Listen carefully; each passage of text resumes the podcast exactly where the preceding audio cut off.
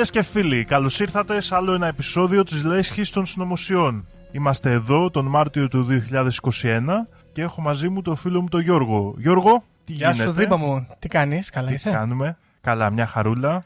Και έχουμε και μαζί μας, εκτός της γνωστής διάδας, και έναν άγνωστο καλεσμένο, εκ Δανίας παρακαλώ, ο οποίος θα μας βοηθήσει να ανακαλύψουμε άλλο ένα από τα μυστήρια αυτού του σύμπαντος. Γεια σου άγνωστε καλεσμένε, καλώς ήρθες. Γεια σου Δήμο, γεια σου Γιώργο.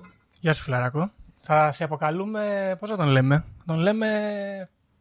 Πέτρο. Έτσι, δεν ξέρω. Πέτρος, Μια, Πέτρος. μια χαρά. Πέτρος. Θα είσαι ο Πέτρος σήμερα, λοιπόν. Ο λόγος για τον οποίο δεν θα πούμε το όνομά του θα αποκαλυφθεί αργότερα, έχει σημασία όμως. Θέλω να πω ότι. Παιδιά, οι επόμενες δύο εβδομάδες είναι κρίσιμες. Δεν ξέρω πώς είναι εκεί στη Δανία, αλλά εδώ είναι σίγουρα κρίσιμες. Να προσέχετε, είναι πολύ κρίσιμες. Μπορεί να είναι και οι επόμενες από αυτές τις δύο εβδομάδες. Και αυτές κρίσιμες, θα δείξει. Το θλιβερό με αυτή την ιστορία και το συζητάγαμε και πριν είναι ότι δεν υπάρχουν νέα. Παιδιά, δεν υπάρχουν νέα, δεν γίνεται τίποτα. Ε, φτιάχτε τα δικά σας νέα. Δεν έχω να πω κάτι άλλο. Ήρθε το τέλος της ιστορίας, το μαθαίνετε πρώτοι εδώ. Μπράβο. Δεν πειράζει, καλά να είμαστε. Στο τέλος του χρόνου. Χαρήκαμε που σας γνωρίσαμε. Ε, λοιπόν, θυμάσαι Δήμο μου που συζητούσαμε κάποια στιγμή και λέγαμε θα τελειώσουν οι συνωμοσίες. Δεν θα έχουμε Ναι, τι να το... πούμε. Και α- ακόμα το φοβάμαι αυτό το σκηνικό, να σου πω την αλήθεια. Μπράβο. Έχω, όμως εγώ σήμερα Δήμο μου σκέφτηκα να, να πάρω μέτρα γι' αυτό. Θα πάρω τα μέτρα μου. Για να δούμε. Θέλω να σας πάρω τα μέτρα, λοιπόν, και γι' αυτό το λόγο θα κάνουμε ένα πισωγύρισμα. Πισωγύρισμα, γιατί όχι; Είμαι υπέρ των πισωγυρισμάτων και των αποτυχιών και θα κάνουμε λοιπόν ένα πισωγύρισμα αυτή τη φορά και σκέφτηκα να μην συζητήσουμε συνωμοσία σήμερα. Όπα. Ενδιαφέρον. κάτι. Μ, Συζητήσουμε κάτι, κάτι, μπορεί και να υπάρχει και κάποια συνωμοσία, θα το δούμε λοιπόν. Τώρα παραδέξου το Γιώργο, βαριώσου να ψάξεις. Βαριόμουν να ψάξω. Τι ήθελες, να, ήθελες, να, ήθελες να συζητήσουμε για το Bigfoot; Αυτό εκεί θα σας φτάσουμε. για το καλό Loch Ness. είναι αυτό. Εντάξει, έχεις δίκιο, αλλά νομίζω ότι ίσως είναι, ξέρεις, η τελευταία γραμμή, μετά πέφτουν τα οχυρά. Εγώ το έχω υποσχεθεί και στη φίλη μου τη Μαρίνα ότι θα κάνω επεισόδιο για τα μυστήρια πλάσματα. Γιατί με έχει φάει. Αλλά σε κάποια στιγμή στο μέλλον. Κοίταξε, μπορεί να είναι popular, μου έχει ζητηθεί να κάνουμε battles με, με Ναι. πώς λέγονται; Αυτό δεν είναι ζώα. κακή ιδέα. Θα δούμε. Θα το δούμε. Σαν τα Pokemon θα γίνει κάπως. λοιπόν, ε, επιστρέφοντας λοιπόν στο σημερινό θέμα, δεν είναι ότι βαρέθηκα Δήμο. Εντελώς. Εντελώς. Εμεί δουλεύουμε εδώ πέρα. Δεν αστειευόμαστε. Και σκέφτηκα λοιπόν να κάνουμε αυτό το πισωγύρισμα το οποίο θα μας πάει πίσω στα cults, στις λεγόμενες αιρέσεις. Αλλά αυτή η αίρεση είναι προχωρημένη που θα συζητήσουμε σήμερα. Είναι μια πολύ προχωρημένη αίρεση, η οποία είναι πολύ πετυχημένη, η οποία έχει μέσα όλα τα καλά που μπορούμε να συζητήσουμε και μας αρέσουν και μας αφορούν Μάλιστα. και, και είναι τόσο διαδεδομένη και γνωστή που μπορεί να έχουμε έρθει και σε επαφή μαζί της. Μπορώ να κάνω κρίνουμε. παρουσίαση της ε, σημερινής θεματικής. Σε- Σιγά σιγά, μην βιάζεσαι εσύ Πέτρο. Στη θέση σου. Λοιπόν, θα μιλήσουμε λοιπόν όπως ε, εσείς οι δύο καταλάβατε για τη σαϊεντολογία σήμερα. Σαϊεντολογία, μια πολύ καλή φάση. Όλα τα cool παιδιά είναι στη σαϊεντολογία. Και θα αναλύσουμε λοιπόν τι ακριβώς πιστεύουν αυτοί οι άνθρωποι, πώς λειτουργούν και κάποια πραγματάκια που έχουν αφήσει έτσι ως αποτύπωμα στην κοινωνία. Πριν ξεκινήσω, έχει κάποιος εδώ να πει κάτι για τη σαϊεντολογία, Πέτρο; Ε, το μόνο που έχω να πω είναι ότι θα παρέχω inside information σήμερα. Ωραία, μπράβο. Έχουμε είναι- και πληροφορίες από μέσα. Τι έγινε, ρε παιδιά; Ε, Αυτό κατάλαβες. Είναι η πρώτη φορά λοιπόν, παιδιά, που φέρνουμε πράκτορα που έχει εισχωρήσει. Έχει γίνει κάποια εισγωρή σε υπολογιστικό σύστημα και τα αποκαλύπτουμε από μέσα. Πραγματικές ιστορίες. Λοιπόν, τα πράγματα λοιπόν, παιδιά, ξεκινάνε από τον έναν και μοναδικό L. Ron Hubbard. Hubbard. Ορθά. Αυτός ο κύριος είναι ένας φανταστικός άνθρωπος, ο οποίος γεννήθηκε στην Εμπράσκα, προφανώς στην Αμερική, το 1990, 1911, μαλακίες λέω, ναι. Πολύ παλαιά, πάρα πολύ παλαιά, 1911, και ήταν ε, γιος στρατιωτικού. Και εδώ θέλω να πω ότι πολλοί άνθρωποι από αυτούς που εμπλέκονται με τέτοιες περίεργες ιστορίες είναι γόνοι οικογενειών που εμπλέκονται στο στρατό στην Αμερική. Και αυτό είναι κάτι που είναι ωραίο. Ίσως υπάρχει Άξιο μελέτης κάποιο... θα έλεγα. Ναι, κάποια πληροφορία εδώ. Εγώ έχω μια ε, εξήγηση λίγο γι' αυτό, κάτι που μου έρχεται στο μυαλό, ότι επειδή αυτοί ταξιδεύουν πολύ. Ε, ξέρεις, τα παιδιά δεν κάνουν σταθερές φιλίες και τέτοια και αρχίζουν και μπλέκονται με αυτά. Τα Τα μυστήρια. Μάλιστα. Και μετά, επειδή οι πατεράδες τους και οι μανάδες τους έχουν δύναμη, αυτές οι φανταστικές ιστορίες ε, υλοποιούνται στην πραγματικότητα.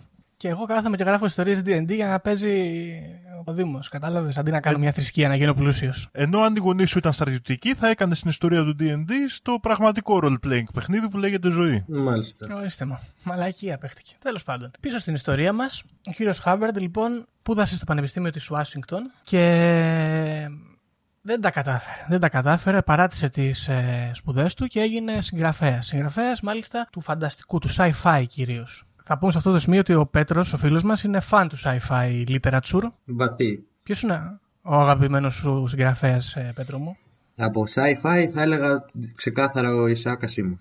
Ασίμοφ, εντάξει. Και η Γαλαξιακή Προβλεπέ. Αυτοκρατορία το πιο ωραίο sci-fi μυθιστόρημα που έχω διαβάσει. Δεν έχει άδικο. Λοιπόν, μετά το δεύτερο παγκόσμιο πόλεμο, ο κύριος Χάμπερτ έβγαλε, δημοσίευσε μια σειρά από άρθρα και έπειτα και ένα βιβλίο, με τα οποία ασχολήθηκε όχι με sci-fi πράγματα, αλλά με, την, ε, με, με ψυχικές ασθένειες και την ψυχική υγεία των ανθρώπων και τα ονόμασε διανοητική. Ωραία. Η διανοητική έμελε να παίξει καταλητικό ρόλο στην ιστορία της αεντολογία αργότερα. Χωρίς λοιπόν όμως να θέλω να σας κουράζω περισσότερο για τη ζωή του κύριου Χάμπαρντ, αυτό που μας ενδιαφέρει είναι ότι το 1954 άνοιξε η πρώτη εκκλησία της αεντολογίας και όλη η μυθολογία που παρουσιάζει αυτή η θρησκεία βασίζεται πάνω στις ιδέες του L. Ron Hubbard, συγγνώμη, ο οποίος ε, αναλύει ένα φοβερό, φοβερό αφήγημα, το οποίο εγώ θέλω να πω ότι μ' αρέσει και θα το υιοθετήσω από εδώ και πέρα σε ένα βαθμό.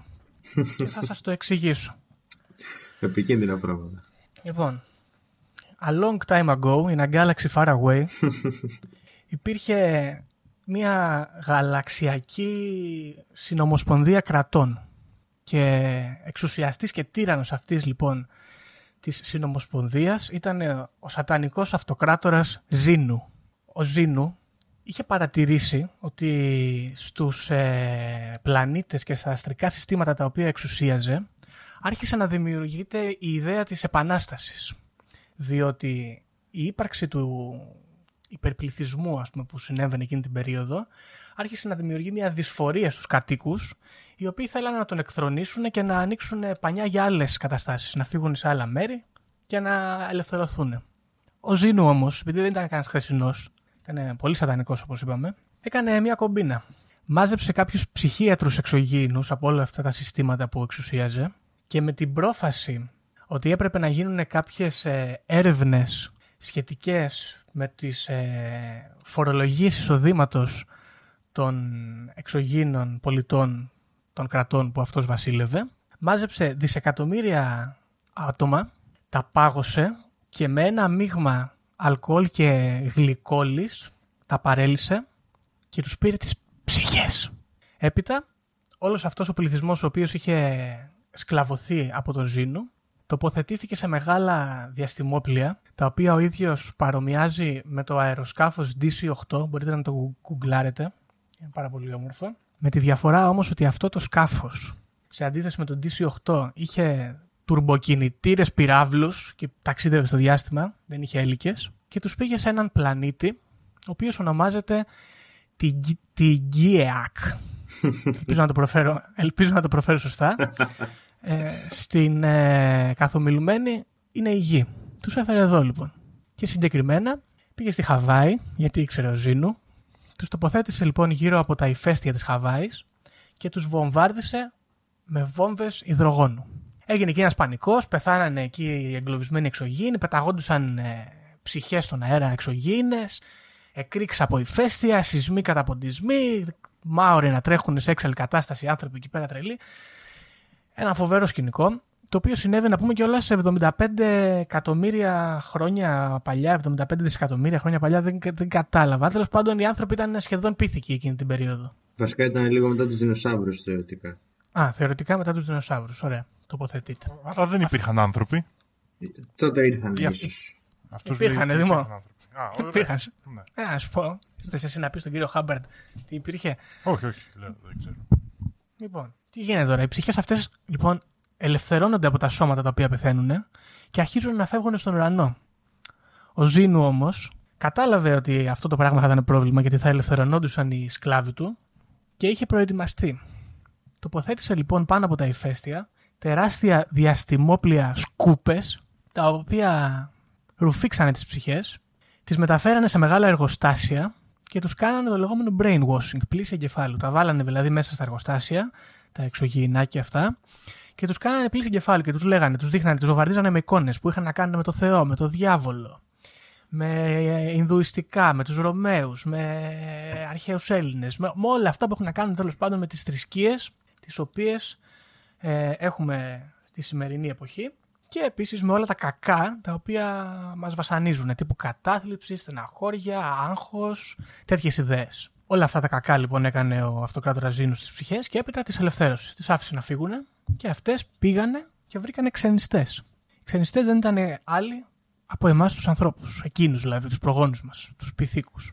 Πήγανε λοιπόν, τρυπώσανε μέσα και συνέβη μετά η εξελικτική διαδικασία κανονικά και φτάσαμε στο σήμερα να είμαστε εμείς αυτοί που είμαστε, να είμαστε φορείς ξενιστέ, με ξενιστή μέσα να έχουμε τους εξωγήινους αυτούς της αγαλαξιακής αυτοκρατορίας του Ζήνου, οι οποίοι μας βασανίζουν λόγω της πλήσης εγκεφάλου που έχουν πάθει, με όλα αυτά τα αρνητικά πράγματα, τα οποία εμείς πρέπει να υπομένουμε στην κανονική μας ζωή, παιδιά. Εξού λοιπόν και όλα τα προβλήματά μας. Αν ψάχνετε να βρείτε κάποιον, δεν φταίει κανένας Μητσοτάκης, κανένας Bill Gates, κανένας Jeff Bezos. Φταίει ο κακός αυτοκράτορας Ζήνου για όλα αυτά. Η- Και ο εξωγήινος μέσα σου. Ναι, οι διαστημικές Εξωγή- ερηνίες θα μπορούσες να πεις. Μπράβο, ωραίο, πολύ ποιητικό είναι αυτό. Λοιπόν, αυτή είναι η ιστορία, η βάση μάλλον, της ε, θρησκείας της Αϊντολογία και θέλω να μου πείτε πώς σας φαίνεται. Εγώ θα δώσω πάτημα στο Δήμο πρώτα, γιατί ως ε, καλεσμένος έχω αρκετά να πω, αλλά θέλω πρώτα την άποψη του Δήμου. Ωραία. εγώ, Ε, το πρώτο σχόλιο που έχω να κάνω είναι ότι όταν είχα ξανακούσει την ιστορία και πάντα στο μυαλό μου όταν ακούω τον αυτοκράτορα Ζήνου, έχω στο μυαλό μου τη Φρίζα από τον Dragon Ball. Α, ε, εμένα μου έρχεται στο μυαλό ο κακός από το Toy Story. Ο Ζόργκ. Α, ο Ζόργκ, ναι, και αυτό Ο είναι μια Zorg. καλή σύνδεση. Λοιπόν, ε, αυτό νούμερο ένα. Ε, νούμερο δύο, ε, μια άλλη απορία που έχω πάντα με αυτή τη θεωρία είναι εγώ που σκέφτομαι τώρα είμαι ο εξωγήινος ή ο άνθρωπος; Και τα δύο. Μμ. Πεπλεγμένα μεταξύ τους, ε. Ναι, ναι, θα το εξηγήσουμε αργότερα. Θα Α, δεις, είναι και τα ωραία. δύο μέσα.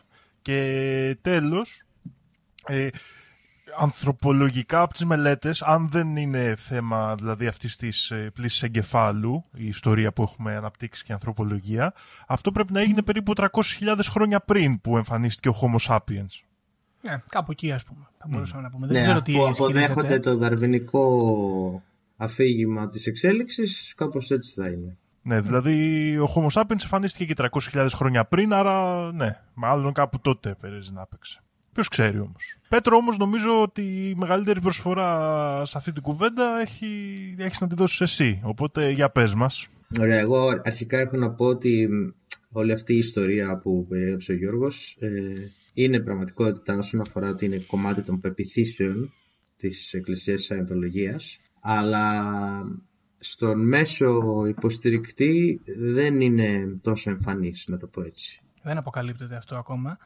Ε, θέλω να πω για να συμπληρώσω και να κλείσω την ιστορία ότι οι ψυχές αυτές οι ανθρώπινες που έχουμε εμείς που είναι άνθρωπος εξωγήινος ε, ονομάζονται στην εκκλησία αυτή θέτανς Μμ. και επίσης στην, ε, στη μυθολογία αυτή έχουμε το κλείσιμο με το τέλος του αυτοκράτορα Ζήνου καθώς μέσα στην κυβέρνησή του δημιουργείται κάποια φράξια που αποκαλείται loyal officers, οι πιστοί αξιωματικοί οι οποίοι τον εκθρονίζουν και τον παγιδεύουν σε μια ηλεκτρονική βουνίσια παγίδα και τον τοποθετούν στα Πυρηναία. Εδώ τον φέρανε και αυτόν. Και είναι εκεί ακόμα κλεισμένος στο αυτοκράτορας Ζήνου. Όποιος θέλει μπορεί να πάει. Πρέπει να είναι ωραία στα Πυρηναία, οπότε μπορεί να είναι ένα καλό όνειρο να έχεις στη ζωή σου. Να πας στα Πυρηναία να ψάξεις το Ζήνο. Ναι. Ακριβώς. Quest. Ε, οι, οι Loyal Officers και το Galactic ε, Confederacy, να πούμε σε αυτό το σημείο ότι φύγανε από τον πλανήτη Γη, την ΓΕΑΚ, και μάλιστα έχουμε σταμπαριστεί, παιδιά. Έχουμε σταμπαριστεί, πρέπει να το πούμε. Είμαστε ένας ε, πλανήτης φυλακή για τον Galactic Federation.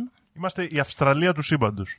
Είμαστε η Αυστραλία του σύμπαντος ακριβώς και δεν μας δεν μας έχουν, μας έχουν σε πολύ χαμηλή υπόλοιψη εδώ πέρα. Παρότι πολλές φορές λέει εδώ το αφήγημα ότι έχουμε πάρα πολλές ε, εξωγήινες δυνάμεις να επισκέπτονται τον πλανήτη για διάφορους σκοπούς.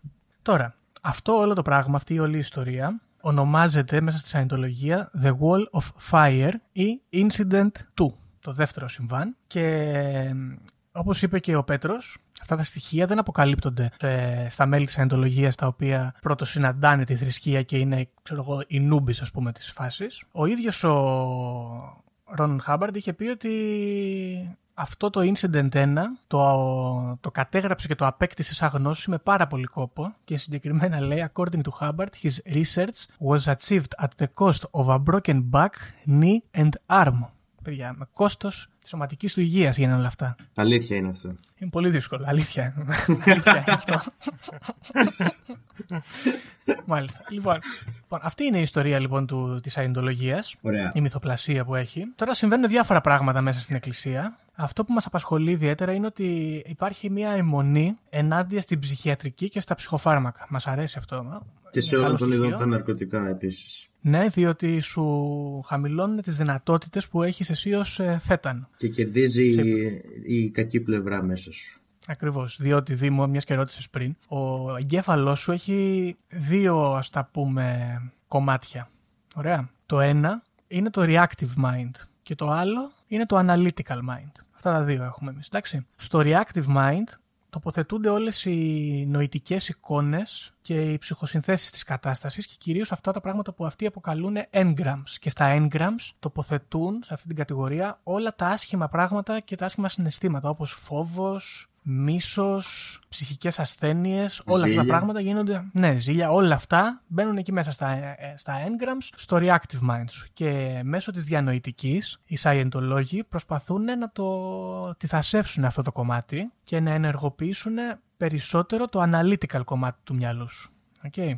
Το αναλ... ε, πιστεύουμε λοιπόν εδώ πέρα εμείς ως Scientology ότι με το analytical κομμάτι του μυαλού σου έχεις άπειρες δυνατότητες. Άπειρες δυνατότητες. Κάνεις ό,τι θέλεις. Ναι, σαν τη Είσαι... το 1%. Μπράβο, είσαι ένας είσαι ένας μικρός θεούλης. Μπορείς να ελέγχεις ακόμα και την, ε, και την ύλη γύρω σου. Πιστεύουν The Force. πολλοί Scientology. The Force, μπράβο. Οι οποίες αυτές οι δυνατότητες ε, προέρχονται από αυτόν τον συνδυασμό ανθρώπινης και ε, εξωγήινη ψυχής, ας πούμε, ή από την εξωγήινη φύση; Όχι, είναι από το συνδυασμό αυτό. Ε, σύμφωνα εδώ με το αφήγημα της Σαϊντολογίας, η εξωγήινη φύση σου δημιουργεί περισσότερο πρόβλημα. Γιατί είναι καταπιεσμένη και έχει υποστεί αυτή την πλήση εγκεφάλου. Είναι εκτός κλίματο βασικά. Ακριβώς. Υπάρχει εδώ κάποιο είδου ανομαλία, ας πούμε.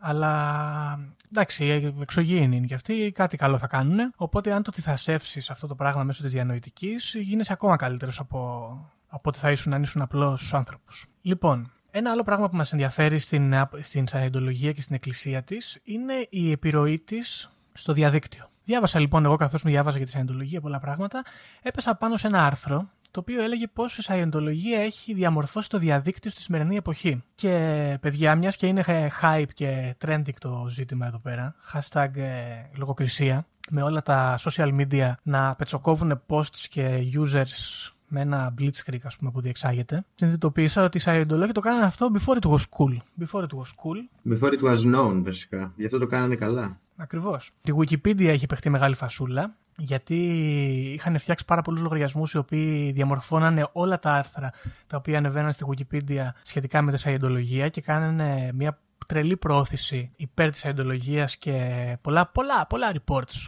εναντίον άρθρων και σελίδων στη Wikipedia που τους κράζανε και τους λέγανε ερετικούς ή πυραμίδα. Σωστό. Και επίσης παίξανε μπαλίτσα και με την Google. Με την Google παίξανε τρομερή μπαλίτσα, διότι συνεργάστηκαν πολύ στενά για να θάβουν sites τα οποία τους ε, κατακρίνανε ή sites που φτιάχνανε μέλη τους τα οποία είχαν δραπετεύσει από τη σαϊντολογία και κηρύττανε ας πούμε πόσο άσχημα περάσανε εκεί πέρα. Η Google αυτά τα ψιλοαρνείται στην αρχή, μετά τα επιβεβαιώνει, τα επιβε... όταν τα επιβεβαιώνει τα αρνούνται σαϊντολόγοι, γίνεται ένα πρόεδρος του Δεσαϊκού εδώ πέρα. Στην αρχή εμείς θέλαμε, αυτοί δεν θέλανε, μετά θέλαμε εμείς και εκείνοι δεν θέλανε. και δεν δε βγαίνει πάρα πολύ μεγάλη άκρη. Αλλά αυτό που μάλλον ενδιαφέρει είναι ότι έχει παιχτεί κάποια σκιώδη σύνδεση της Google και της εκκλησίας της Σαϊοντολογίας. Οι ίδιοι οι Σαϊοντολόγοι πενεύονται πάρα πολύ για τον τρόπο με τον οποίο χειρίζονται το διαδίκτυο και μάλιστα η εκκλησία επίσημα έχει βγάλει κάποια στιγμή κάποια analytics και λέει ότι στα κανάλι, στο κανάλι του στο YouTube έχει φτάσει μέχρι και τα 61, 61 εκατομμύρια interactions τη μέρα παιδιά. 61 εκατομμύρια interactions τη μέρα. Αυτό ακούγεται πολύ ακραίο νούμερο.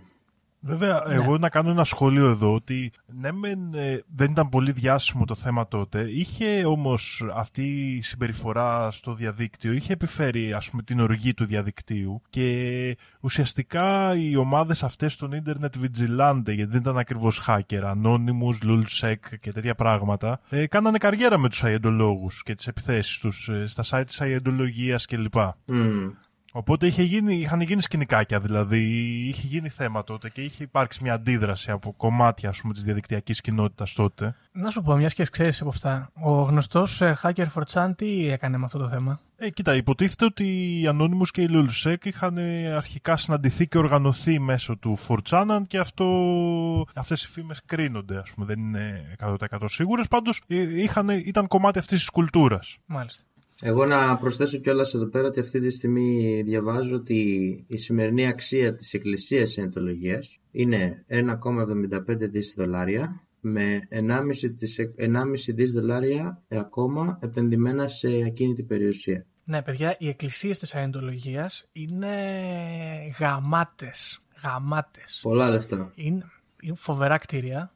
Είναι sci-fi κτίρια με σταυρούς και φώτα και βαμμένα μπλε με κάτι σύμβολα περίεργα. Χαμός γίνεται τέλος πάντων με τεράστια γράμματα πάνω Scientology και τα σχετικά. Στην Αμερική, μάλλον. Εδώ στην Ελλάδα δεν πρέπει να είναι τόσο τρελά τα δικά μας τα κτίρια. Καθόλου. Γιατί να πούμε ότι η Scientology είναι σε όλο τον κόσμο. Έτσι. Η Scientology δεν είναι μόνο στην Αμερική, αν και στην Αμερική είναι λίγο πιο trendy, ας πούμε. Η Scientology της Κοπενχάγης είναι αρκετά ωραίο κτίριο, ας Ναι, έχω και φωτογραφία από τη Scientology της Κοπενχάγης. Ε, Επίσης, τα συνέδρια που κάνουν Παιδιά, τι να σας πω, ούτε στα Όσκαρ τέτοια χλειδί. Πάρα πολύ ωραίο. Λοιπόν, τώρα. Συγγνώμη, Γιώργο, να κάνω μια ερώτηση εδώ πέρα. Ναι, παρακαλώ. Επειδή το έχουμε για τα κτίρια. Άμα μπει ο ακροατής τώρα και δει λίγο κάποιες εκκλησίες εντολογία, ποια είναι η άποψή σου για το γεγονός ότι έχουν σταυρό πάνω από το Scientology; Ναι, λοιπόν, ένα με προβλημάτισε. Έχουν ένα σταυρό με ένα αστέρι εκεί ανάμεσα από, το, από την, ε, την τομή, ας πούμε, που γίνεται. Ε, δεν ξέρω. Κοίταξε, θα σου πω έχουν διάφορα σύμβολα. Παίζει πολύ το τρίγωνο.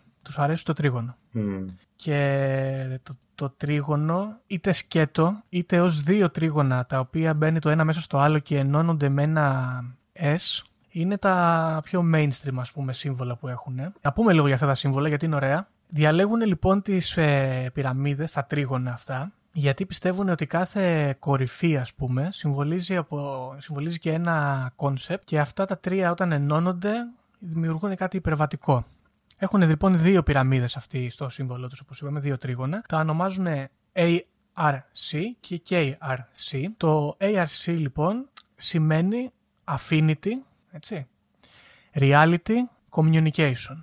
Πιστεύουν λοιπόν οι άνθρωποι εδώ πέρα ότι η επικοινωνία είναι το πιο σημαντικό πράγμα που έχουν ως εργαλείο για να ανταλλάσσουν τις ιδέες τους και να επικοινωνούν το μήνυμά τους. Σωστό. Affinity, ναι ακριβώς, και Affinity συμβολίζει την αγάπη και τη στοργή και είναι το state of mind που θέλουν να καταλήξουν και το reality συμβολίζει λέει the consensual reality το οποίο είναι κάτι που συμφωνήσαμε και είναι πραγματικό. Το, το KRC συμβολίζει K knowledge, R responsibility και C control. Control ακούγεται λίγο ύποπτο, αλλά αυτοί εννοούν έλεγχο πάνω στα στοιχεία και στο περιβάλλον. Άρα, αυτά τα δύο λοιπόν. Επιστήμη εδώ. Ναι, κάπως έτσι ας πούμε το εννοούν. Και αυτά τα δύο τρίγωνα, το ARC και το KRC, τα οποία τέμνονται, ενώνονται με το σίγμα και το σίγμα αυτό λέει συμβολίζει τη λέξη CO που στα λατινικά σημαίνει I know, γνωρίζω. Έτσι. Οπότε εδώ παίζουμε με, με τη γνώση, με τον πεφωτισμό, μοιάζει λίγο με ηλουμινάτη η κατάσταση. Και για να επιστρέψω στο ερώτημά σου με το Σταυρό, βλέπω εδώ στα συνέδρια που κάνουν ότι πάνω από το κεντρικό ομιλητή υπάρχει πάντα ο Σταυρός αυτός και κατέρωθεν του Σταυρού υπάρχουν σαν λάβαρα, ας πούμε, με μία πυραμίδα και με τα δύο τρίγωνα που ενώνονται με το ΣΥ και αισθητικά εγώ αυτό βάζω 10. Ωραία, να προσθέσω και άλλη μια αισθητική παρέμβαση για όσους δεν έχουν εισέλθει σε κάποια εκκλησία της Αϊντολογίας ε, ένα κοινό πράκτης είναι ότι υπάρχει πάντα μια κόπια του γραφείου του Ρον Χάμπαρντ μέσα σε κάθε δηλαδή; εκκλησία της Αντολογίας. Δηλαδή, αυτό; Ε, όχι. Πώς είναι ας πούμε στις Ορθόδοξες εκκλησίες το εσωτερικό διαμέρισμα που μπαίνει μόνο ο παπάς; Ε, το ιερό. Αυτό. Το ιερό το αντίστοιχο ας πούμε, το οποίο δεν είναι ιερό, δεν κάνουν κάποια λειτουργία, είναι ότι σε κάθε εκκλησία της Αντολογίας, φυσικά ανάλογα το budget, κάνουν ένα representation του γραφείου του Ρον Χάμπαρντ. Μπορείτε, Πάρα πολύ και- ωραίο είναι αυτό. μπορείτε να μπείτε και Ωραία. να δείτε διάφορες εκδοχές τους σε διάφορες εκκλησίες της Σαϊντολογίας, έτσι, για να πάρετε μια ιδέα. Λοιπόν, ε, να πούμε και ένα άλλο στοιχείο εδώ που απασχολεί και έχει να κάνει περισσότερο με τη λειτουργία τους. Πολλά άτομα που εγκαταλείπουν την εκκλησία δηλώνουν, κυρίως αν έχουν γεννηθεί μέσα στην εκκλησία, ότι τους ε, πιέζουν και τους διδάσκουν να υιοθετήσουν μια στοική προσέγγιση στη ζωή, Μμ. Ε, μια κάπως προτεσταντική προσέγγιση κα- καταπίεση συναισθημάτων, το οποίο προκύπτει και λίγο και από τις διδαχές, από αυτό το, τη διανοητική ας πούμε. Πρέπει να καταπιέσεις το, την οργή σου, το, τη στεναχώρια σου, τη ζήλια σου. Έχει να κάποια ανοίξεις. ασκητικά κατάλοιπα, θα έλεγα εγώ. Ναι, και όταν αυτοί φεύγουν, περνάνε μια φάση περίεργη, γιατί όντας παιδιά, ουσιαστικά έχουν χάσει λίγο αυτόν τον αυθορμητισμό και την ε, ξεχνιασιά την, ε, και την παρόρμηση της ε, νεανικής ηλικίας και ψυχολόγοι λέει, που έχουν μελετήσει τέτοια άτομα έχουν πει ότι περνάνε μια δεύτερη ενηλικίωση. Το άλλο που μας απασχολεί και έχει να κάνει λίγο με, την, ε, με τη λειτουργία της Εκκλησίας είναι ότι λειτουργεί κάπως ως μασονία και υπάρχουν πάρα πολλές καταγραφές ατόμων οι οποίοι ασχολούνται κυρίως με την ιατρική, εγώ από ό,τι κατάλαβα. Οδοντρίατροι, χειροπρακτικοί, φυσικοθεραπευτές, τέτοια πράγματα με το, με το σώμα τέλος πάντων, όπου σε πα- παροτρύνουν τους ασθενείς τους να συμμετέχουν στην εκκλησία της Αϊντολογίας και γινόταν αυτό το Προσελετισμός. πράγμα... Ναι, αυτό γινόταν είτε σε προσωπικό επίπεδο, είτε με email αλυσίδες. Το ενδιαφέρον είναι ότι υπήρχαν email αλυσίδες τα οποία στελνόντουσαν από τους ίδιους και παροτρύνανε τους ασθενείς τους να συμμετέχουν στην εκκλησία, είτε εμφανίζονταν στου ασθενείς email τέτοια chains από την εκκλησία την ίδια, στην οποία ξέρεις, τους κάνανε λίγο μπλα μπλα, ελάτε στη σαϊντολογία και ταυτόχρονα, άμα θέλετε να πάτε στον δίατρο, πηγαίνετε στον Πέτρο, που είναι και σαϊντολόγος. Ε, Δύο σε ένα νοικοκυρεμένα που λένε, φέρει, συμφέρει Ναι, και ναι. τέτοια. Μπράβο, τίμιο. Εδώ πέρα έχει ένα ενδιαφέρον γιατί λέει στα email αυτά τα οποία διακινούνταν στο διαδίκτυο, τα άτομα τα οποία προμοτάρανε, εκτός από γιατρούς και ξέρω εγώ, διάφορους ε, random τύπους, ε, περιέχουν πάρα πολλούς ανθρώπους, ε, σύμφωνα εδώ πέρα με το FBI, οι οποίοι είναι μπλεγμένοι σε, και καταδικασμένοι για απάτες, οικονομικές απάτες. Τώρα, τυχαίο θα μπορούσε να πει κάποιος ότι είναι αυτό. Θα μπορούσε κάποιος να πει ότι είναι μεγάλο το δείγμα, άρα αναπόφευκτα. Αλλά δεν ξέρω, κρίνετε. Φασίστε μόνοι σας. Ωραία, μπορώ να παρέμβω εδώ Τώρα πέρα. λοιπόν, κοίταξε, έχω κάνει μια ε, περίπου ανάλυση του πώς λειτουργεί η σαϊντολογία. Αν θέλεις να μας πεις κάποια πράγματα προσωπικά, νομίζω ότι είναι η ώρα. Ωραία. Αρχικά, Ε, Πέτρο, συγγνώμη που διακόπτω, εγώ θα ήθελα και- και την προσωπική σου εμπειρία. Δηλαδή, θέλω αν μπορείς να ξεκινήσεις από την αρχή. Πώς ήρθες σε επαφή, ε, τι σε συγκίνησε, όσο καιρό ασχολιώσουν, για ποιο λόγο έδινες αυτή την ενέργεια; Δηλαδή, θα μου άρεσε και μια τέτοια ανάλυση εμένα προσωπικά. ωραία. Κοίταξε, θα, ε, θα- ο, ναι. σκοπ, ο σκοπός με αυτού του επεισοδίου στο μυαλό μου, παιδιά, ήταν να, να κάνουμε μια μικρή έτσι, επιφανειακή προσέγγιση της Σαϊντολογίας και μετά να το κάνουμε λίγο σαν συνέντευξη, μιας και έχουμε μαρτυρία εκ των, ε, εκ των έσω. Οπότε ναι, θα το κάνουμε κάπως έτσι, αν ε, δεν έχεις πρόβλημα, Πέτρο μου. Ωραία, μπορώ να αρχίσω τότε και όποτε θέλετε να εμβαθύνετε σε κάτι μπορείτε να με ρωτάτε. Ωραία. Ωραία, λοιπόν. Ε, εμένα η προσωπική μου εμπειρία ήταν ε, στα 19 μου χρόνια ε, και ήταν σε μια περίοδο της ζωής μου που ήμουν μεγάλη περιέργεια, φιλοσοφική, υπαρξιακή κλπ. Είχα γνωρίσει μια φίλη η οποία είχε αρχίσει και εκείνη εκείνη την περίοδο και επειδή μου αρέσει να έχω γνώμη για τα πράγματα δική μου και να μην έχω πληροφορίες από άλλους ήθελα να πάω να δω με τα μάτια μου τι συμβαίνει. Συγγνώμη που σε διακόπτω, αλλά μέχρι στιγμής η ιστορία ακούγεται σαν ε, ιστορία του πώς έμπλεξες με τα ναρκωτικά. Έτσι είναι Δήμο μου γιατί δεν ξέμπλεξα εύκολα όπως και θα πούμε στη Για- συνέχεια. Ψαχνόμουν, είχα μια φίλη που ήταν και αυτή στα κόλπα και... Έτσι είναι αυτά. Οπότε η κατάσταση έχει ως εξής. Πας ε, στην εκκλησία της Αντολογίας που θες να πας ε, και κάνεις μια συνέντευξη. Σε αυτή τη συνέντευξη προσπαθούν λίγο να καταλάβουν ε, up to a point σε τι κατάσταση βρίσκεσαι σαν άνθρωπο. Γιατί η Σανετολογία, επειδή έχει εξελιχθεί σαν ε, θρησκεία, δεν έχει πια μόνο το βιβλίο της διανοητικής. Ο Ρον Χάμπαρντ ήταν ε, πολυγραφότατος και άφησε μια μεγάλη κληρονομιά από βιβλία. Οπότε έχουν φτιάξει ένα σύστημα όπου ανάλογα με το πώς ο κάθε συνεντευξιαζόμενος παρουσιάζει το χαρακτήρα του, ε, του προτείνουν ε, ένα αντίστοιχο σύγγραμμα για να αρχίσει. Εδώ λοιπόν είναι το πρώτο αστεράκι όσον αφορά τα οικονομικά που είπες Γιώργο, διότι αυτά τα βιβλία είναι πανάκριβα. Okay. Δεν πάνε με το αζημίωτο, Ε, και αυτό που γίνεται είναι ότι εγώ προσωπικά μιλώντας έκανα τη συνέντευξη και επειδή θεώρησε ότι οι υπαρξιακές ας πούμε, αναζητήσεις που είχα εκείνη την περίοδο ε, είχαν αλφα βάθος, με ξεκίνησαν με τη διανοητική επιτόπου. Ήσουν προχωρημένος δηλαδή. Και μου είπαν κιόλας ναι ότι αυτό ήταν ψηλοεξαίρεση, ας πούμε. Και ότι δεν ξεκίναγε ο πολλής κόσμος από διανοητική. Η διαδικασία λοιπόν είχε ως εξής. Πήγαινες μία ή δύο φορές την εβδομάδα στην εκκλησία της Αντολογία. Ε, είχες έναν tutor και αυτό που έκανες ήταν ότι διάβαζες ένα κομμάτι του βιβλίου και μετά υπήρχε μια συζήτηση και μια μικρού τύπου εξέταση. Η εξέταση ήταν και γραπτή και προφορική και ουσιαστικά προσπαθούσαν να δουν με τι τρόπο έχεις καταλάβει αυτά που διάβασες. Και εδώ ήταν το πρώτο καμπανάκι για μένα, ας πούμε, διότι όταν είχα κάνει τρεις ή τέσσερις επισκέψεις, ε, είχα διαβάσει κάτι με το οποίο διαφωνούσα κάθετα. Δεν θυμάμαι λεπτομέρειες, οπότε δεν θέλω να πω ό,τι να είναι. Ε, και υπήρξε ένα μεγάλο conflict με τον tutor μου, διότι δεν άλλαζα την άποψή μου όσον αφορά το ζήτημα, παρόλο που με έλεγε ότι είναι λάθος. Και εκεί κατάλαβα ότι μιλάμε για ένα δόγμα. Με την έννοια ότι δεν έχει συζήτηση το ζήτημα, δεν κάνουμε φιλοσοφική προσέγγιση, σου παρουσιάζουμε έναν τρόπο και αν σ' αρέσει αυτός είναι ο τρόπος.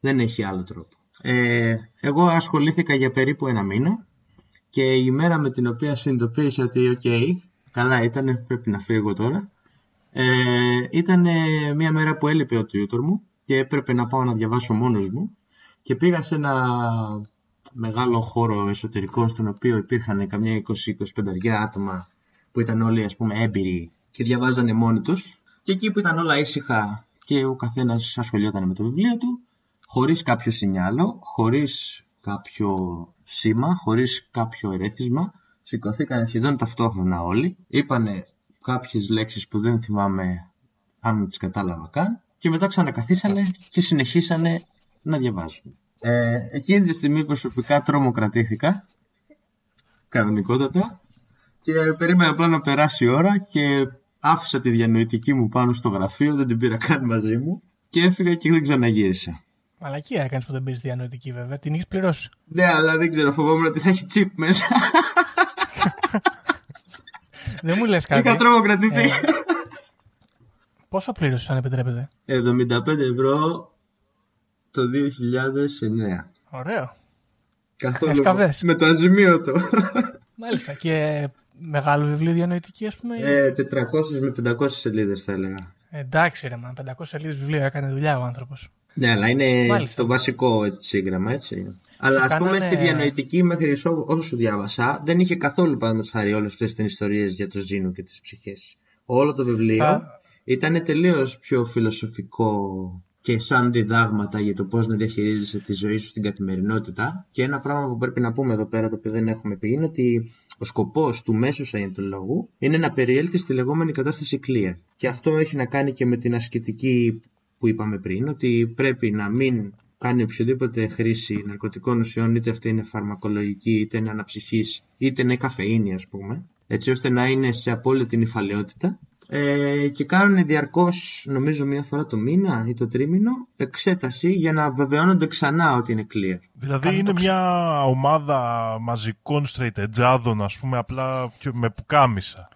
Και με space opera. Και space opera. Ναι, θα μπορούσες να το πεις έτσι. Βέβαια δεν το νιώθεις το sci-fi όταν είσαι στην Εκκλησία της Ανατολική Ελλάδας. Ναι. Μπορεί σε άλλες εκκλησίες να το νιώθεις λίγο πιο sci-fi.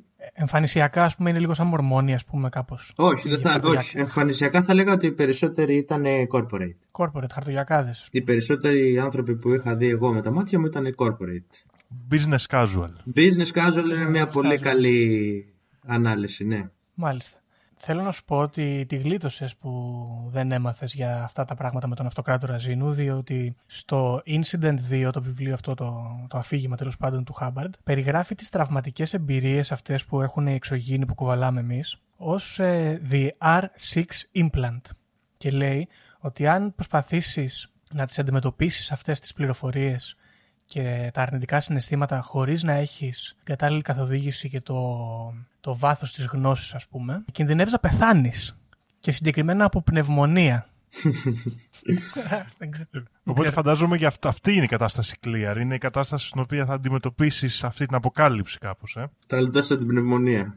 Μμ. Ναι.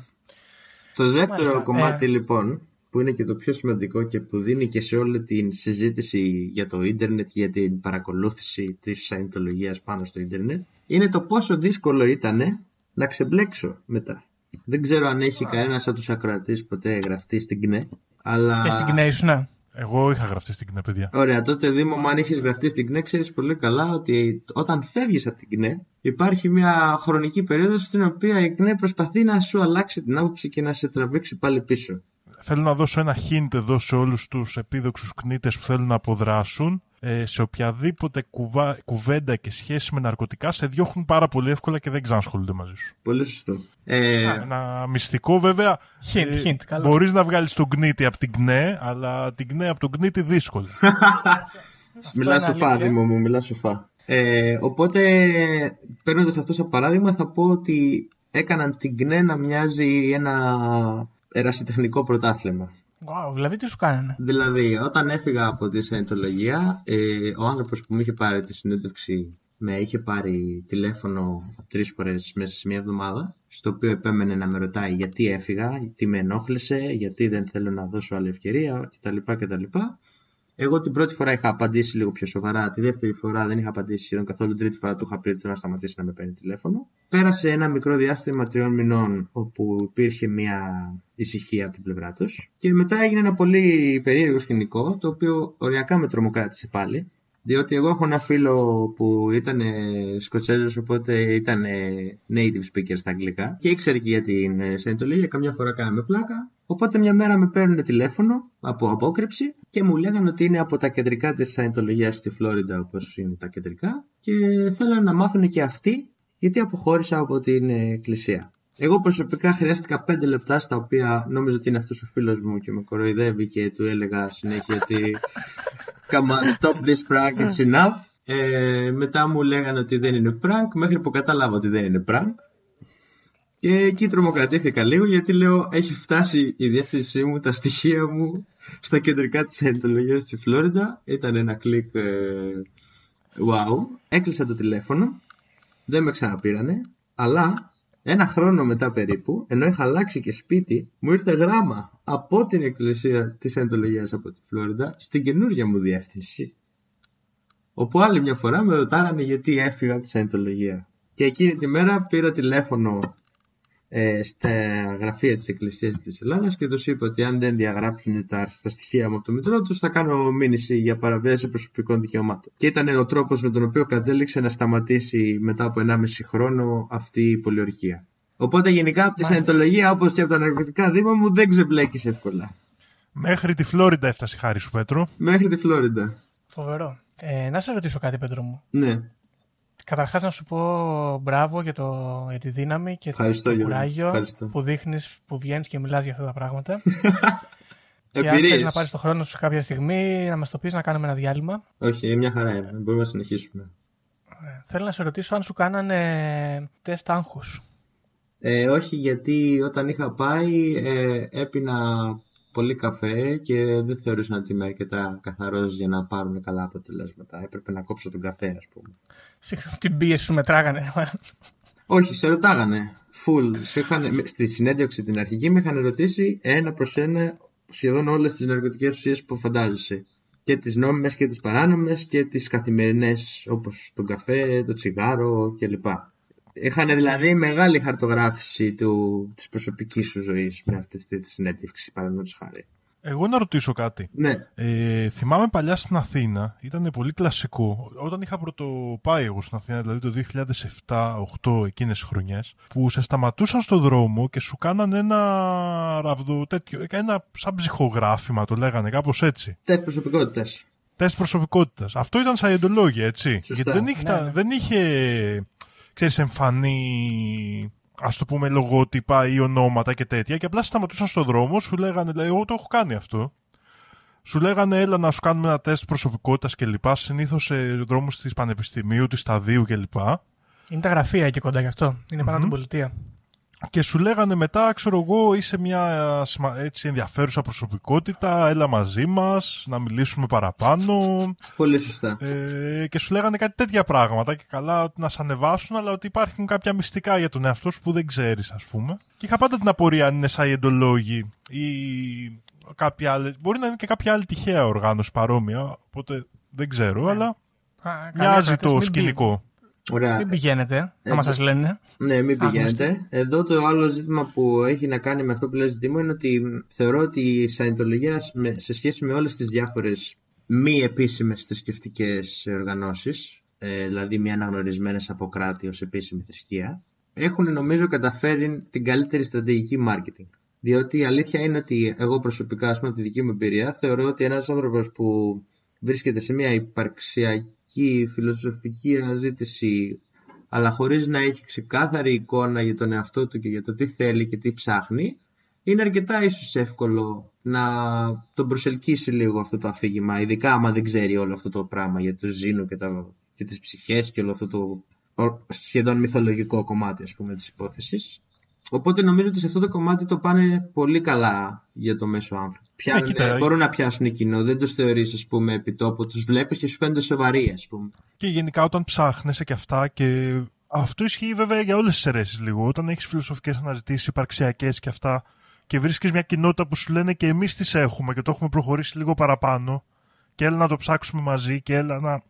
Ε, αυτό είναι, είναι πραγματικά όμορφο, δηλαδή πέρα από το αστείο. Και είναι η παγίδα πολλές φορές για να γίνουν τέτοια ωραία πραγματάκια. Ναι, Όπως η Εκκλησία της Αιντολογία. Εδώ όμως είναι που κολλάει και το κομμάτι της απάτης, γιατί ακριβώς το να παραμένει στην Εκκλησία της Αιντολογία ε, έχει υψηλό κόστος. Διότι πρέπει διαρκώς να κάνεις μάθημα και όταν τελειώνεις ένα βιβλίο πρέπει να παίρνεις καινούριο βιβλίο. Και έχει πάρα πολλά βιβλία. Άρα, ας πούμε, ένας μέσος ε, ε, υποστηρικτής μπορεί να αφήνει 500 με 1000 ευρώ το χρόνο, ας πούμε ανάλογα με το πόσο διαβάζεις και το πόσα βιβλία παίρνεις. Και μετά έχουν και τα τεστ, τα οποία κάποια τεστ τα πληρώνεις, κάποια τεστ τα κάνεις τσάμπα και έχουν πάρα πολλές δικλείδε στα μέλη τους επίσης. Έχουν διαβαθμίσεις. Αυτό είναι λοιπόν μια απορία που μου γεννάται εμένα τώρα.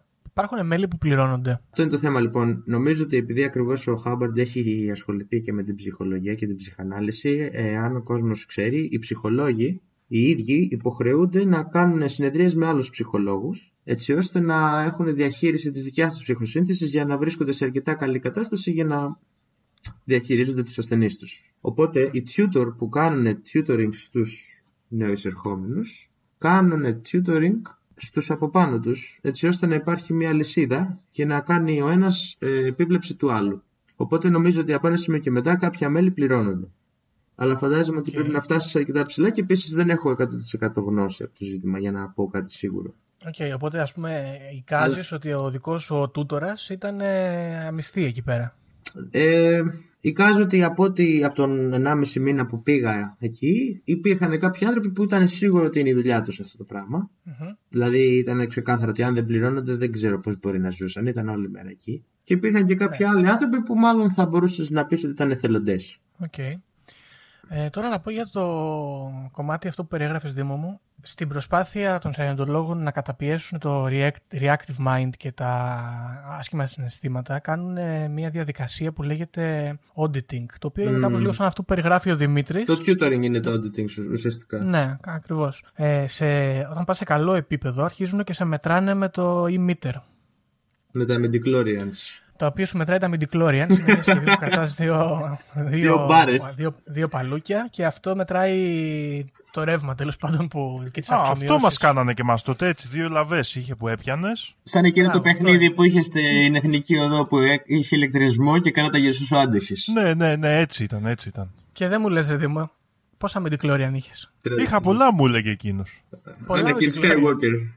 Μου έλεγε, μου λέει, έχεις πολλά, τα έχεις την κάρη μου. Λέει, είσαι πολύ δυνατός. Έλα, παίξε μπάλα.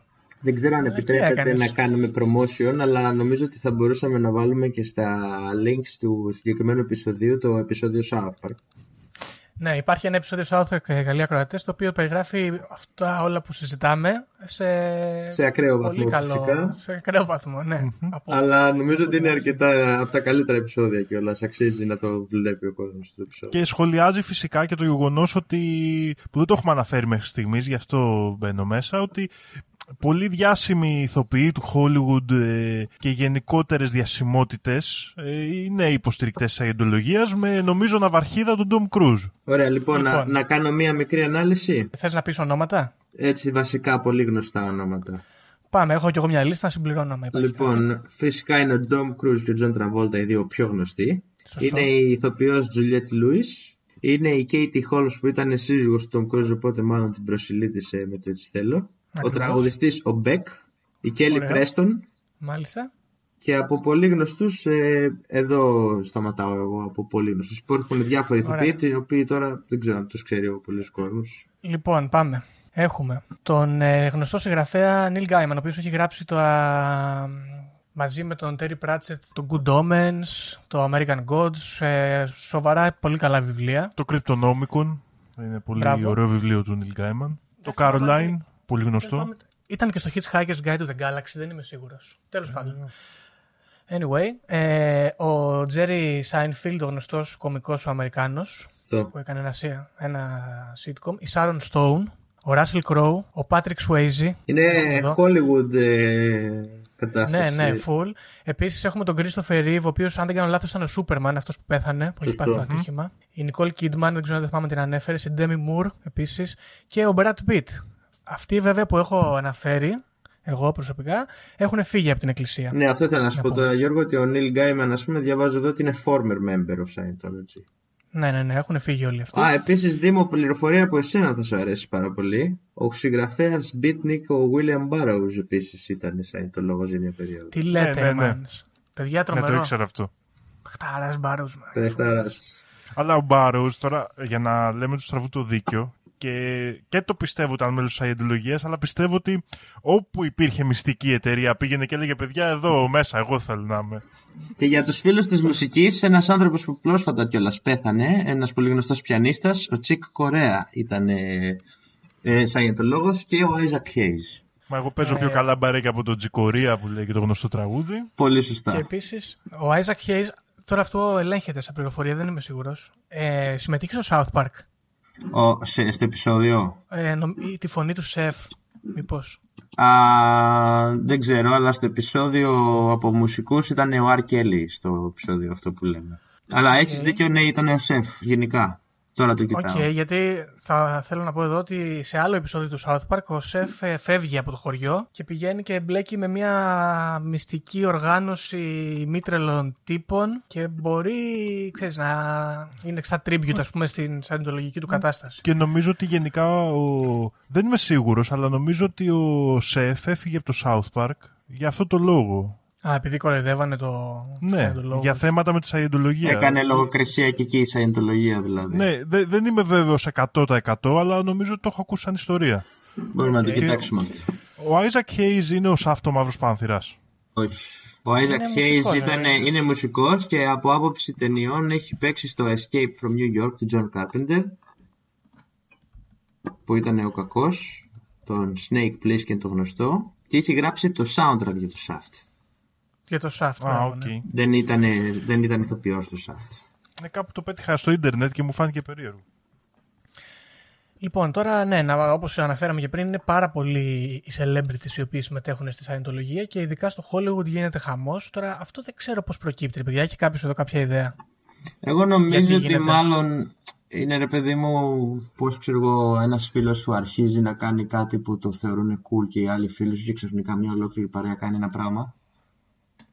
Θα μπορούσες να Οπότε σκεφτείς είναι- ότι ο Tom Cruise ας πούμε ψήθηκε πάρα πολύ ε, και σιγά σιγά προσελίτιζε διάφορους φίλους του ηθοποιούς από το Hollywood οπότε κάπως δημιουργήσε ένα chain event ας πούμε και προσελητήσανε κάμπος ο κόσμος. Δεν νομίζω ας πούμε ότι θα μπορούσες να βρεις πολύ συγκεκριμένη εξήγηση για αυτό το πράγμα. Εγώ τόση ώρα που ακούω την ιστορία και παλαιότερα έτσι που είχα ακούσει κάποια στοιχεία, αλλά όχι σε αυτή την πληρότητα να πω την αλήθεια, ε, η, η εικόνα και ο λόγος που δίνω για την, ε, έτσι, τη συμμετοχή τόσων διασύμων σε μια τέτοια οργάνωση, γιατί δεν είναι ακριβώς εκκλησία, ας πούμε, ε, είναι ότι αποτελεί μια μορφή μασονίας με ποια έννοια τώρα; Πρώτα απ' όλα, εγώ όλη αυτή την περιγραφή που ακούω μέχρι τώρα ε, μου θυμίζει Ιλουμινάτη. Τελείως. ναι, Αλλά όχι, είναι πρόσεξε. αλήθεια αυτό. Καταναλωτικούς Ιλουμινάτη. Ναι, δηλαδή ναι. Ιλουμινάτη της σύγχρονης Καπιταλιστές εποχής της Illuminati. μαζικής παραγωγής, ας πούμε. Σωστά.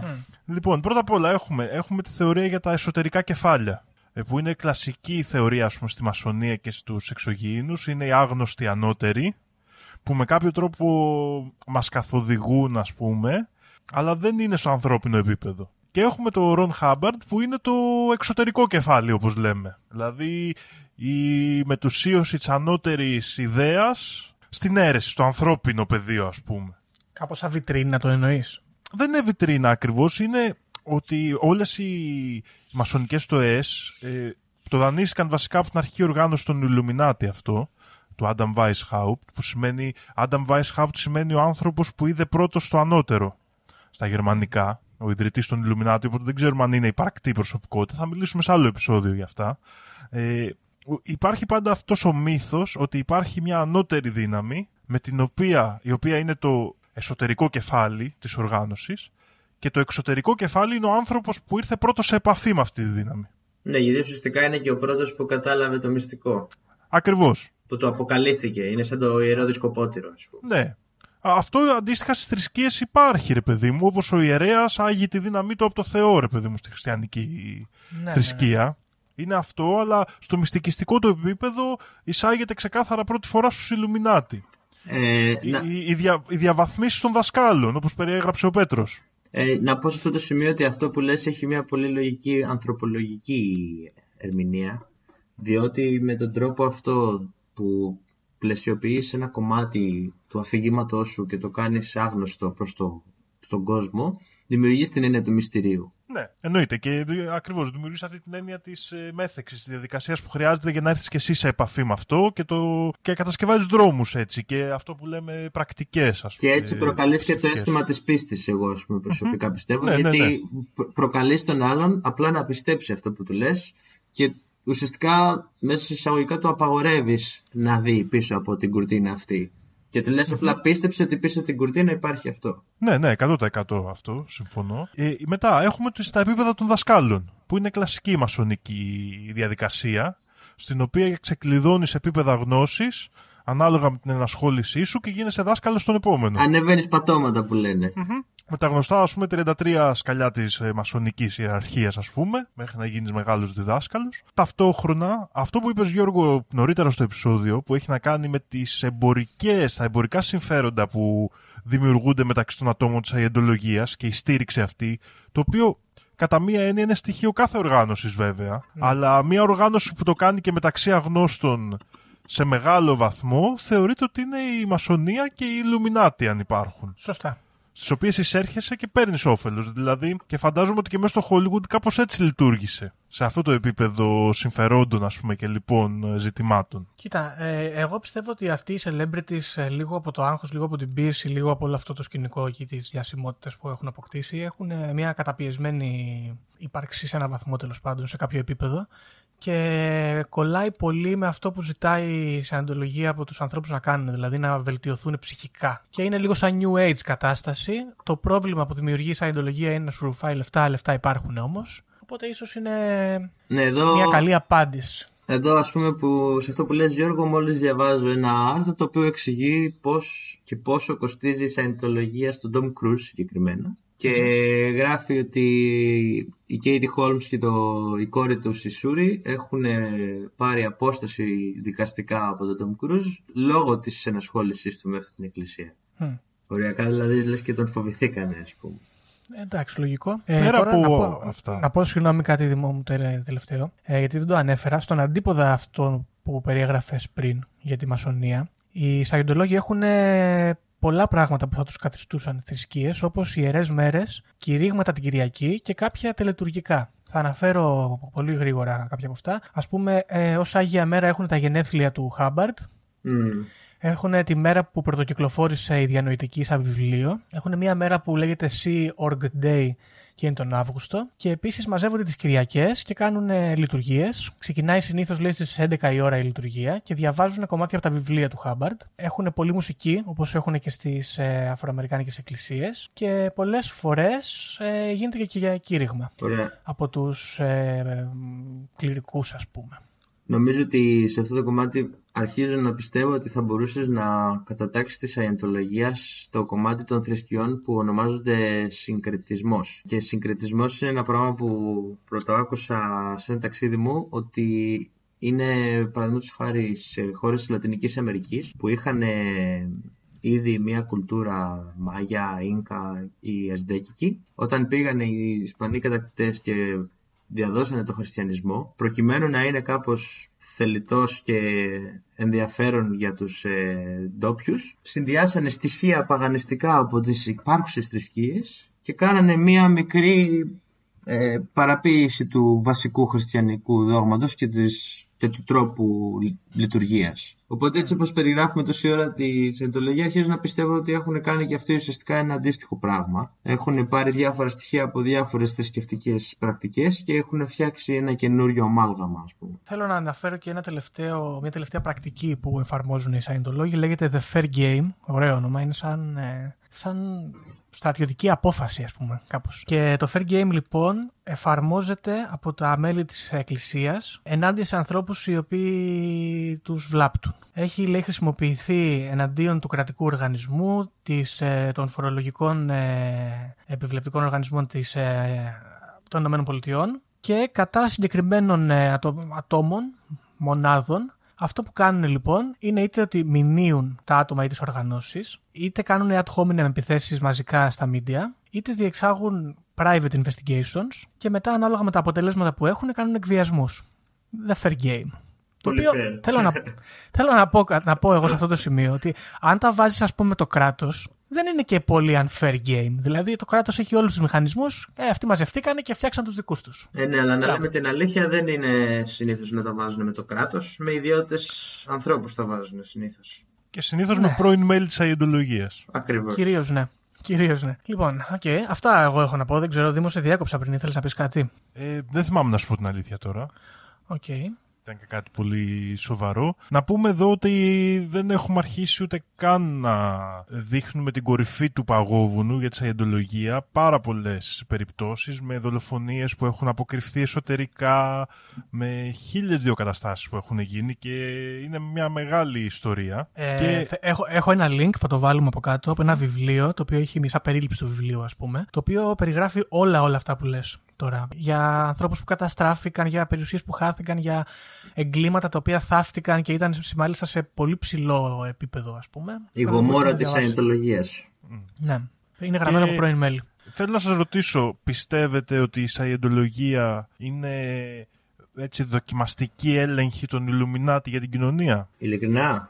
Ναι. Ε, εγώ προσωπικά θεωρώ ότι η Σαϊντολογία είναι μια πολύ καλωστημένη θρησκευτική επιχείρηση. Ε, ναι, και εγώ εκεί, θα, εκεί την θεωρώ δηλαδή κάτι ότι από πίσω. Επειδή υπάρχει προσοδοφόρο έδαφος, υπάρχει κερδοσκοπία, δεν είναι μη κερδοσκοπικοί οργανισμοί. Τώρα διάβαζα ας πούμε, και κάποια άλλα οικονομικά στοιχεία, λέει το estimation του ετήσιου τζίρου μόνο από συνδρομές μελών της Σαϊντολογίας είναι 200 εκατομμύρια δολάρια. Mm. Οπότε δεν μιλάμε και για λίγα λεφτά για έναν οργανισμό.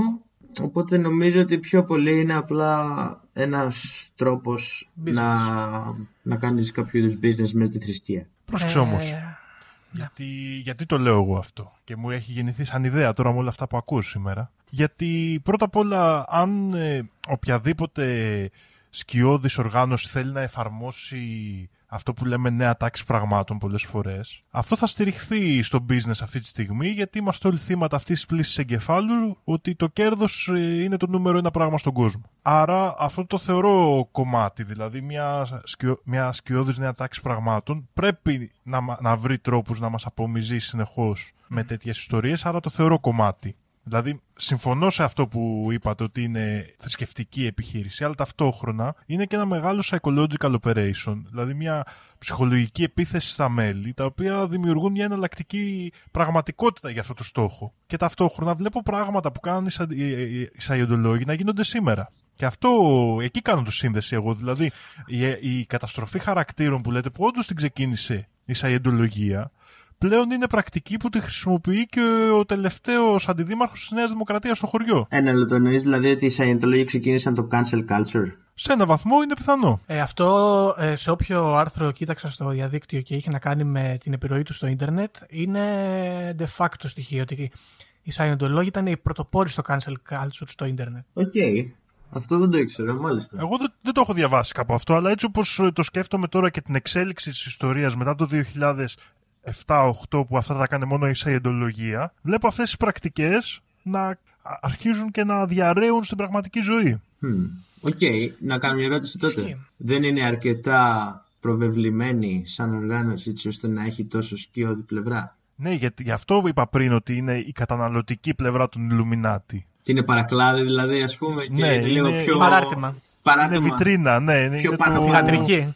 Είναι το δημόσιο πείραμα. Γιατί σίγουρα δεν τη λες σκιώδη ας πούμε από το point, Όχι, γιατί όχι. έχει τελείως δημόσιο πρόσωπο. Είναι δεν το δημόσιο πείραμα, ας πούμε. Όσο Το- σαν engineering. αυτό, ακριβώς, αυτό που κρύβεται ας πούμε στην ε, απλή καθημερινότητα. Μάλιστα. Οκ. Ναι, δεν μου Θα κάνει. μπορούσε, δεν θα είναι. μπορούσε, δεν έχεις πολύ άδικο, αλλά. μ, Ε, θα ήθελα κοίταξε, να είναι ένα είναι- κλικ πιο κρυψίνους. Γιατί και εγώ, ας πούμε, με την προσωπική μου εμπειρία θεωρώ ότι μπήκα πολύ εύκολα. Οπότε θα μπορούσα να είχα κάνει και εύκολο infiltration, ίσως. Που σε μια ας πούμε πολύ μασονική περίπτωση φαντάζομαι ότι περνάς από μεγάλα κόσκινα προκειμένου να αρχίσεις να μαθαίνεις πιο βαθιά πράγματα. Εντάξει, όμως με μασονικές πρακτικές θα σε είχαν ε, καταστρέψει όπως κάνουν. Σωστό. Τέλος πάντων. Τέλος πάντων. Ε, Αυτό είναι για τους τολμηρούς να δοκιμάσουν. Μπράβο, ναι. Αν θέλετε να κάνετε κάτι κομμάντο, ας πούμε, μπορείτε. Ε, φίλοι ακροατές. Τώρα, το που πιστεύω εγώ για τους ανεντολόγου είναι ότι είναι μια 101 και ίσως και από τις πρώτες, δεν ξέρω. Μπορεί να είναι υπερβολικό αυτό που λέω. Ε, από τις παλιές anyway, ε, αμερικάνικες εκκλησίες ε, οι οποίες είναι καθαρά business. Απλά έχει ενδιαφέρον λίγο εδώ η φάση με τη σαϊντολογία, γιατί σε αντίθεση με τις υπόλοιπες Αμερικάνικες τέτοιες εκκλησίες, οι οποίες παίρνουν έτοιμο το χριστιανισμό και κάνουν ε, τσαλιμάκια μέσα στην μυθοπλασία αυτή, εδώ οι σαϊντολόγοι πάνε και παίρνουν κάτι εντελώς ξένο. Και αυτό ρε παιδιά είναι περίεργο. Να φτιάξεις μια εκκλησία στην οποία κάποια στιγμή τα μέλη σου, τα μόνιμα τουλάχιστον, θα έρθουν αντιμέτωπα με αυτή τη μυθολογία, τη sci-fi όπερα και θα πρέπει να τη δεχτούν. Είναι σκληροπυρηνικό βήμα, έτσι. Εντάξει, αλλά να είμαι λίγο δικηγόρος του διαβόλου, ε, ένας άνθρωπος που πιστεύει, ας πούμε, την ιερά γραφή στην, ελληνική, στην Ορθόδοξη πίστη, θεωρεί ότι, ας πούμε, ο Μωυσής όντως χώρισε τη θάλασσα σε δύο και το αποδέχεται; Ρε, η γιατί άμα διαφορά με αυτά τα αποδέχεσαι δύο αυτό, είναι- γιατί να μην αποδεχθείς και το ζήν; Γιατί η διαφορά σε αυτά τα δύο είναι ότι μεγαλώνεις και ζεις σε έναν κόσμο που γύρω σου όλοι πιστεύουν ότι ο Μωυσής χώριζε τη θάλασσα, το διαβάζεις στο σχολείο και ταυτόχρονα ανοίγεις την τηλεόραση και βλέπεις μια sci-fi ταινία με εξωγήινους και διαστημόπλια ως μυθοπλασία. Ναι, αλλά Και εδώ εδώ- αντιστρέφεται αυτό. Και έρχεται και σου λέει ότι η μυθοπλασία που βλέπεις στην τηλεόραση και γελάμε και πάμε στο κινηματογράφο και παίρνεις παιχνίδια είναι πραγματικότητα. Και ότι το, το αφήγημα που από μικρός δέχεσαι ως πλήση εγκεφάλου, που είναι ξέρω εγώ η χριστιανική θρησκεία, ας πούμε, είναι προϊόν ε, μυθοπλασίας που έχει βάλει στα μυαλά των εξωγήινων αυτοκράτορα Ζήνου, ξέρω εγώ. Ναι, αλλά εδώ πέρα με αυτό το πράγμα που πιάνεις, ουσιαστικά μιλά για την κοινωνική κατασκευή της πραγματικότητας, φίλε Γιώργο. Γιατί άμα συνέβαινε το αντίθετο, Μα το δεν θέμα θα είναι ότι ήταν την ακριβώς το παίρνουμε- ίδιο. την παίρνεις δεδομένη την κατασκευή αυτή και λέω ότι αυτοί οι σαϊντολόγοι κάνουν αυτή τη μαγιά και πάνε κόντρα στην κοινωνική κατασκευή, παρουσιάζοντας ένα αφήγημα εντελώς ξένο. Ναι, αλλά όταν, Το είναι- αν ας πούμε η Σαϊντολογία γινόταν η πλειοψηφία και αυτό προβαλότανε, τα παιδιά που θα γεννιόντουσαν μετά από αυτή την αλλαγή θα θεωρούσαν Θα λέγαμε το αυτό ίδιο, λογικό εντάξει. και το Μωυσή περίεργο. Sure, απλά η ιστορία ας πούμε, σε αιρέσεις που έχουμε δει μέχρι τώρα, αν δεις αυτές που ασχολούνται με εξωγήινους και τέτοια sci-fi πράγματα, είναι αρκετές, αλλά αφορούν ξέρω εγώ 100 άτομα, 200 άτομα. Ναι, τα επτάμενα Εδώ μιλάμε- μακαρόνια. Εντάξει, ναι, ή ξέρω εγώ. Τις πύλες του οι παραδείσου, πύλη- πώς το λένε. Οι πύλες του, οι πύλες του ουρανού, ναι, δεν ήταν ε, εκκλησία οργανωμένη σε όλο τον κόσμο με ιεραρχία, βιβλία, ξέρω εγώ, τελετουργικά και το ένα και το άλλο που είναι εδώ πέρα οι Σαϊντολόγοι. Και μπράβο τους. Εγώ βασικά τώρα Μπράβο αυτό τους. που λες σκεφτόμουν ότι ουσιαστικά από όλες αυτές τις διάφορες αιρέσεις που έχουν βρει ε, ίσως η Σαντολογία είναι η μόνη η οποία διατηρήθηκε μετά το θάνατο του ιδρυτή της. Γιατί πολλές από αυτές τις θρησκείες με το, είναι συνήθως ένας ε, ιδρυτής διανοητής που είναι ο γκουρού, ο, ο leader και όταν συνήθως αυτός πεθαίνει ή φυλακίζεται ή οτιδήποτε ψηλό χάνεται και το κίνημα του.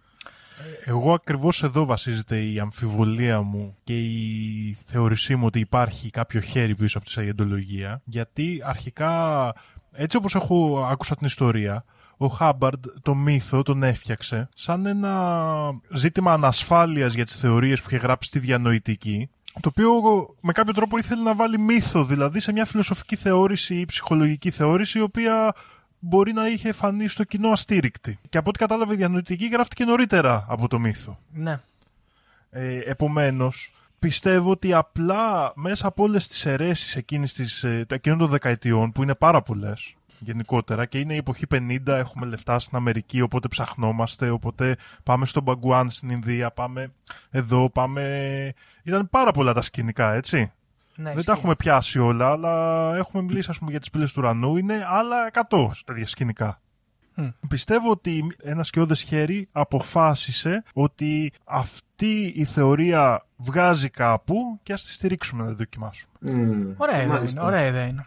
Εγώ τώρα από το λες στο Δήμο σκέφτομαι κιόλας ότι θα μπορούσε ίσως υπό συνθήκες όταν είδαν ότι παραδείγματος χάρη μπορεί να προχωρήσει το ζήτημα με τη διανοητική και να γίνει κάτι σοβαρό ότι πιστεύεις θα μπορούσε να έχουν φτιάξει λίγο όλη αυτή την ακραία μυθολογία μόνο και μόνο για να διατηρήσουν το επίπεδο σοβαρότητας έως ένα σημείο; Ε, πιστεύω ότι θα μπορούσε να είναι ένας έλεγχος του πόσο ακραία έχουν επηρεάσει τα μέλη τους. Δηλαδή να φτάσει κάποιος να το πιστέψει και αυτό ότι Ναι. πέτυχε απόλυτα η Ναι. πλήση Ναι, εγκεφάλου. έχουμε πετύχει 100%. Δηλαδή τώρα που σου λέμε ότι είσαι Ο Ζήνου. Θέταν και έρχει, ήταν ο Ζήνου, ο παλιός και... ε, δηλαδή, Και άμα, δηλαδή, και γι' αυτό πιστεύω ότι δεν αποκαλύπτεται και τόσο ε, ας, στην αρχή. Δηλαδή, σου περνάμε τη θεωρία, τη φιλοσοφία, τον τρόπο ζωής και μετά σου πετάμε ένα μύθο, ξέρω εγώ, ωραίο, έτσι πονηρό και άμα το δεχτείς και αυτό, τότε ξέρουμε ότι είσαι σίγουρα εδώ ο δικός μας.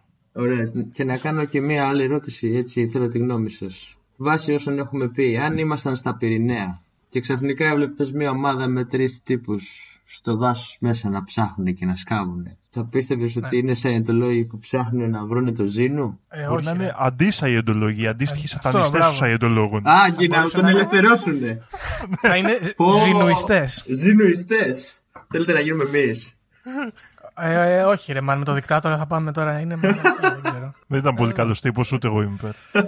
όχι, όχι. Όχι. Είμαστε με τους ε, loyal officers εμείς, κάναμε το πραξικόπημα. Λοιπόν, ε, παιδιά δεν το περίμενα ότι θα φτάσουμε τόσο μακριά. Περάσαμε και μία ώρα.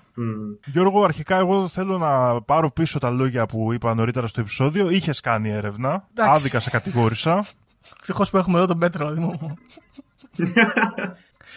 ε, λοιπόν, θέλω να πω ότι δεν ενθαρρύνουμε κανέναν να ασχοληθεί με τη σαϊντολογία και θέλω να πω επίσης ότι δεν κρίνουμε τους σαϊντολόγους. Μπορεί να έχουν δίκιο, παιδιά. Δεν Το κρίνουμε. μέλλον θα δείξει. Ό,τι θέλει ο καθένας, έτσι. Δεν είπαμε εμείς ότι είναι πυραμίδα, ούτε ότι είναι μασόνοι, δεν είπαμε ότι θα σας πάρουν τα λεφτά, ούτε ότι θα σας κάνουν τα μυαλά πουρέ. Εμείς κάποιες ερωτήσεις κάναμε και εντάξει. Αυτά. Ε, τώρα, για να πούμε και κάτι καλό για τους αεντολόγου, θέλω να πω μπράβο τους για την ε, μυθοπλασία τους. Γιατί σε αντίθεση με τους φίλους μας τους χριστιανούς, που έχουμε πει πολλές φορές ότι τεμπελιάζουν μερικές φορές με το αφήγημα και το χάραγμα όλη μέρα χάραγμα. Εδώ οι σαϊοντολόγοι παίζουν μπαλίτσα με midichlorians, με με αεροσκάφη, με διαστημόπλια, με εξωγήινους δικτάτορες, με, Με χίλια εσωτερικές δύο πράγματα. ψυχές. Μπράβο, με, ψυχα... με ψυχανάλυση, με straight edge καταστάσεις. Γίνεται εδώ πέρα, παίζει μπαλίτσα, έχει, έχει ψωμί. η Πάρα ιστορία. πολύ ψηλά από aesthetic. Πάρα πολύ Πάρα πολύ ψηλά. ψηλά, ψηλά από aesthetic. Και νομίζω ότι με αυτές τις πληροφορίες θα σας αφήσουμε, φίλοι ακροατές. Θα σας δώσουμε και κάποια links από κάτω με αναλυτικότερες περιγραφές του τι συμβαίνει στη σαϊντολογία από κάποια βιβλία που υπάρχουν. Μπορείτε να δείτε και το επεισόδιο από το South Park, όντως. Είναι ωραίο επεισοδιάκι. Η σκουλικότρυπα είναι πάρα πολύ μεγάλη σε αυτό το θέμα. Ισχύει. Είναι, είναι η σαϊεντολογία η απάντηση στον αφορισμό το κλασικό του ρεμπό «Εγώ είμαι ένας άλλος». Είναι αυτός ο άλλος ένας φυλακισμένος εξωγήινος μέσα μας. Πω, πω, Ή μήπως είναι σαν, το- σαν το τραγούδι του Νίνο Είμαι ένας άλλος ζω σε παράνοια. Είναι οι ψυχές των εξωγήινων σε παράνοια. Είναι κατά, με βάση της Είναι. σαϊεντολογία. είναι. Άρα Μάλιστα. ο Νίνο είναι ο νούμερο, νούμερο ένας σαϊντολόγο εδώ στην Ελλάδα υποψήφιος. Σωστό. Άμα, μπορούσε. γίνουμε, άμα, άμα γίνει μεγάλη φάση. Μάλιστα. Λοιπόν, ευχαριστούμε πάρα πολύ τον Πέτρο που Να μας είστε καλά, έδωσε όλη παιδιά. αυτή την από μέσα πληροφορία Μπράβο, για τα Πέτρο. σκηνικάκια. Μιλάμε για τη σαϊντολογία της Ελλάδας, να πούμε, εδώ. Σωστά, σωστά. Παρόλο που ο Πέτρος αναφέρθηκε ότι μένει στη Δανία. Να τον δώσουμε, μήπως οι σαϊντολόγοι τον ψάχνουν ακόμα. Α, Μπορώ να ανε... θα ανεβάσουμε ίσως και μια φωτογραφία του Πέτρου χωρίς το πρόσωπό του. Θα το κάνουμε θολό. από την Κοπενχάγη που είναι έξω από το κτίριο της Αϊντολογία. Νομίζω την έχω ακόμα αυτή τη φωτογραφία.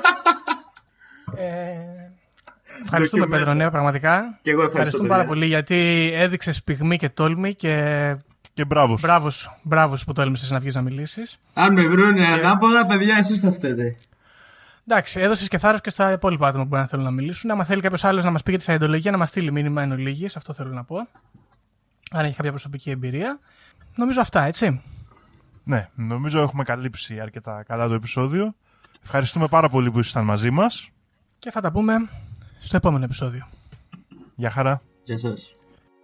Οι δικές μου γνώσεις, χωρίς να έχω διαβάσει, χωρίς να μου έχει πει κανείς, είναι ότι τα σύμπαντα είναι 7. Αν διαβάσεις, θα σου πούνε τα σύμπαντα είναι άπειρα.